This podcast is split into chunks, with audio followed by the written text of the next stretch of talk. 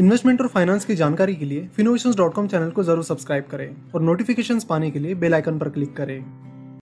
नमस्कार। इंडिया में जो भी बड़े बड़े फ्रॉड्स हुए हैं उनमें एक चीज़ कॉमन है और वो ये कि ज़्यादातर फ्रॉडस्टर्स फ्रॉड करने के बाद लंदन भाग जाते हैं। हमने नीरव मोदी का फ्रॉड देखा था जिसमें नीरव मोदी ने पंजाब नेशनल बैंक के साथ 14,000 करोड़ का फ्रॉड किया और ये फ्रॉड सामने आने से पहले ही वो लंदन भाग गया। विजय माल्या पर भी बैंक का काफ़ी सारा डेट था जिसके चलते काफ़ी सारे पैसे विजय माल्या को बैंक को रिटर्न करने थे। और इसी बीच वो भी लंदन भाग गया।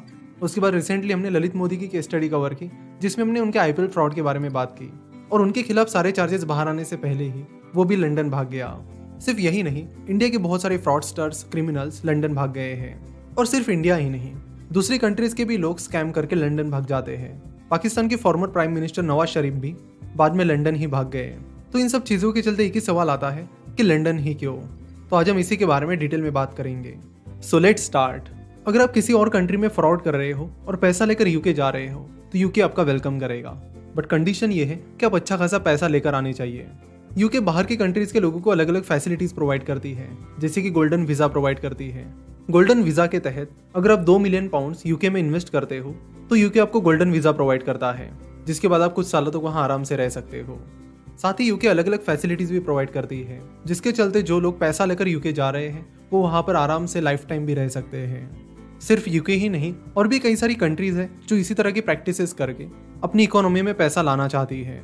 अगर कोई स्कैमस्टर या क्रिमिनल यूके में पैसा लेकर जाता है तो वहाँ के लॉज उस पर्सन को ज़्यादा सीरियसली नहीं लेते हैं। और यही रीजन है कि पिछले तीस चालीस सालों से लंदन और यूके फ्रॉडस्टर्स के लिए एक आइडियल जगह हो गई है, जहाँ फ्रॉड करने के बाद वो तुरंत चले जाते हैं। अगर यूके के अलावा स्विट्जरलैंड की बात की जाए तो स्विट्जरलैंड सिक्रेसी के नाम पर लोगों को ब्लैक मनी स्विस बैंक में डिपॉजिट करने के लिए अलाउ करती है। जिससे स्विट्जरलैंड को अपनी जीडीपी और इकोनॉमी बढ़ाने में हेल्प मिलती है। मॉरिशस भी कई सारी ऐसी एक्टिविटीज़ करता है, और इसलिए कई सारे फ्रॉडस्टर्स मॉरिशस में अपनी कंपनी फॉर्म करके अपना ब्लैक मनी व्हाइट में कन्वर्ट करते हैं। तो फ्रॉड लोगों के लिए सिस्टम बहुत सिंपल है। अगर उनके पास ब्लैक मनी है तो वो स्विस बैंक में डिपॉजिट करना है। अगर ब्लैक का व्हाइट में कन्वर्ट करना है तो मॉरिशस में कंपनी फॉर्म करनी है। और फिर उस कंपनी के ज़रिए इंडिया में इन्वेस्ट करना है, जिससे उनका ब्लैक मनी व्हाइट में कन्वर्ट हो जाएगा। और अगर फ्रॉड करके भागना है तो उसके लिए फिर लंदन जाना है। आखिर फ्रॉड लोग अपना ब्लैक मनी स्विस बैंक में ही क्यों डिपॉजिट करते हैं? इस पर ऑलरेडी हमने एक वीडियो बनाया है, जिसे आप डिस्क्रिप्शन में दी गई लिंक पर क्लिक करके देख सकते हो। पिछले कुछ सालों में इंडियन गवर्नमेंट ने यूके से रिक्वेस्ट की थी कि वो 131 लोगों को इंडिया के हवाले कर दे। उन 131 लोगों में अलग अलग क्रिमिनल्स और फ्रॉस्टर्स थे, जिन्होंने मर्डर किए हैं फ्रॉड किए हैं, या फिर जिनके खिलाफ मनी लॉन्ड्रिंग के केसेस हैं। और इन 131 लोगों में से सिर्फ़ एक पर्सन को अब तक इंडिया के हवाले किया गया है। विजय माल्या, नीरव मोदी और ललित मोदी के अलावा और भी कई सारे क्रिमिनल्स और फ्रॉडस्टर्स हैं जो लंदन जाके बैठे हैं। जैसे कि टाइगर हनीफ जो कि 1993 के गुजरात ब्लास्ट मामले का आरोपी है। नदीन सैफी, जो कि टी सीरीज़ के फाउंडर गुलशन कुमार के मर्डर केस का आरोपी है, वो भी लंदन में ही छुपा है। इतना ही नहीं, अभी रिसेंटली जो यस बैंक का मामला चल रहा है, उसमें यस बैंक के फाउंडर राना कपूर और उनकी बेटियों पर अलग अलग आरोप है। जब ये आरोप सामने आने लगे, तभी राना कपूर की बेटी रोशनी कपूर लंदन के लिए निकल रही थी। फिर एयरपोर्ट अथॉरिटी ने उन्हें लंदन जाने से रोका। तो अपनी इस पैसों की ग्रीड यानी लालच के चलते, लंदन क्रिमिनल्स और फ्रॉडस्टर्स का वेलकम करते हैं। और साथ ही जब इंडिया उनके पास उन फ्रॉडस्टर्स और क्रिमिनल्स को अपने हवाले करने की बात करती है तो यूके गवर्नमेंट कुछ भी एक्सक्यूजेस बताकर उस चीज़ को ना कह देती है। यूके कहती है कि वो European Convention on Human Rights के सिग्नेटरी है, जिसके चलते यूके गवर्नमेंट कहती है कि अगर ब्रिटिश कोर्ट्स को लगता है कि किसी पर्सन को टॉर्चर किया जा सकता है, या फिर उसे डेथ पेनल्टी हो सकती है, या फिर पॉलिटिकल रीजंस की वजह से कोई कंट्री उन्हें मांग रही है तो फिर ब्रिटिश कोर्ट उन लोगों को उस रिस्पेक्टिव कंट्री के हवाले नहीं करते हैं। बट जब एक्चुअल में रियलिटी की बात की जाती है तो ऐसा सामने आता है कि यूके बस क्रिमिनल्स और फ्रॉस्टर्स को बचाने के लिए European Convention on Human Rights का बहाना बना रही है। अगर इंडिया के मामलों की बात की जाए तो जो भी क्रिमिनल्स और फ्रॉडस्टर्स लंदन भाग गए हैं, ना ही उन पर टॉर्चर की कोई बात थी, ना ही डेथ पेनल्टी जैसी कोई चीज़ उन पर हुई है क्योंकि अभी तक ज़्यादातर केसेस में तो इंक्वायरी ही बाकी है। और इंक्वायरी के लिए इंडिया को पहले तो वो लोग चाहिए। अगर आप ब्रिटिश कोर्ट्स और यूके गवर्नमेंट के एक्सक्यूजेस देखोगे तो उससे आपको ये चीज़ पता चल जाएगी। विजय माल्या की जो एक्स्ट्राडिशन प्रोसेस है, यानी इंडिया के हवाले करने की जो प्रोसेस है, वो इसलिए नहीं हो रही है क्योंकि ब्रिटिश कोर्ट्स मानते हैं कि इंडिया के जो जेल्स हैं, वो विजय माल्या के लिए सही नहीं है। 1993 में जतिंदर अंगूराला ने बैंक का फ्रॉड किया था और बैंक का फ्रॉड करके वो लंदन भाग गया था। जब इंडिया ने उसे भी इंडिया लाने की कोशिश की तो ब्रिटिश कोर्ट ने बताया इस केस के बीच काफ़ी टाइम बीत चुका है, इसलिए हम जतिंदर अंगूराला को आपके हवाले नहीं कर सकते। 1984 में मोहम्मद असलम मिर्ज़ा नाम के टेररिस्ट ने यूके में इंडिया के डिप्लोमेट रविंद्र म्हात्रे का मर्डर किया था। और फिर मोहम्मद असलम मिर्ज़ा ने कोर्ट में कहा कि मेमोरी प्रॉब्लम की वजह से उसे कुछ याद नहीं आ रहा है और इसी को सही मानते हुए ब्रिटिश कोर्ट ने उसे छोड़ भी दिया था। वही जब यूएस की बात आती है तो यूएस के साथ ऐसा नहीं होता है। 2004 से 2011 के बीच यूएस ने यूके के पास 130 लोगों को उनके हवाले करने की रिक्वेस्ट की। और उनमें से सिर्फ़ 10 लोगों को रिजेक्ट किया गया। तो ये भी डिपेंड करता है कि सामने वाली कंट्री कौन है और कितना प्रेशर वो यूके के ऊपर बिल्ड कर रही है। अगर रशिया की बात की जाए तो रशिया भी इंडिया जैसा ही प्रॉब्लम फेस कर रहा था, लेकिन रशिया ने उसका सोल्यूशन निकाल लिया है। शुरुआत में रशिया में भी ऐसा ही होने लगा कि लोग फ्रॉड करके यूके चले जाते थे और फिर जब रशिया यूके से रिक्वेस्ट करती थी, तब यूके उसे रिजेक्ट कर देता था। 2003 में रशिया के दो बिजनेसमैन फ्रॉड करके यूके चले गए। पहले तो रशिया ने यूके से रिक्वेस्ट की कि उन लोगों को रशिया के हवाले कर दे। लेकिन उस रिक्वेस्ट को यूके ने रिजेक्ट कर दिया, जिसके कुछ ही दिन बाद वो दोनों बिजनेसमैन लंदन में अपने घर में डेट पाए गए और उसके बाद रशिया से फ्रॉड करके यूके जाने का जो मामला है वो रुक गया।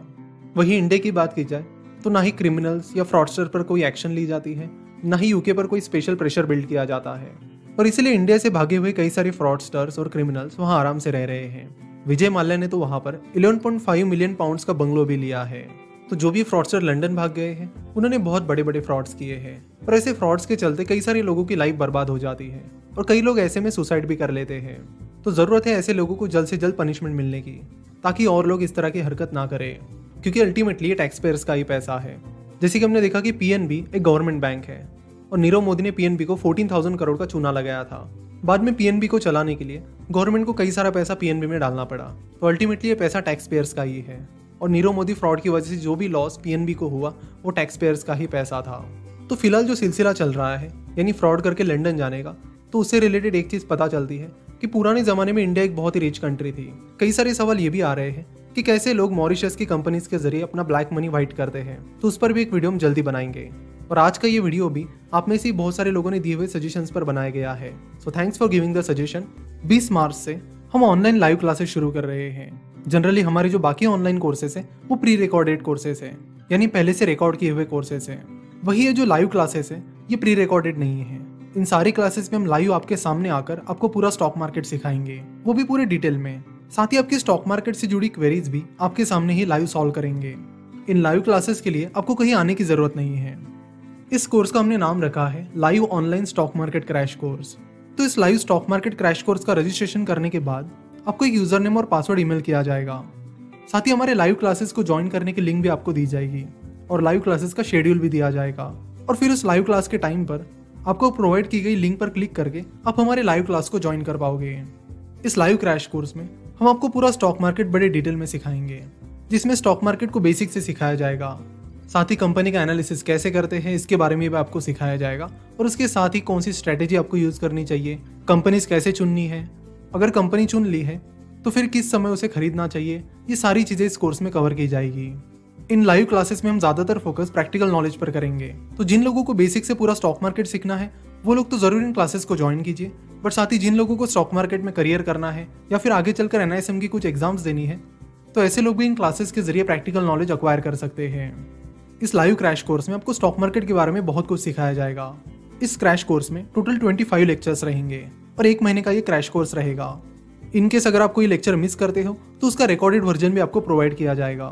फ़िलहाल इस live stock market crash course पर हम 28% का प्री बुकिंग डिस्काउंट दे रहे हैं। तो इस प्री बुकिंग ऑफ़र का ज़रूर फ़ायदा लें। ये प्री बुकिंग ऑफ़र 20 मार्च तक है।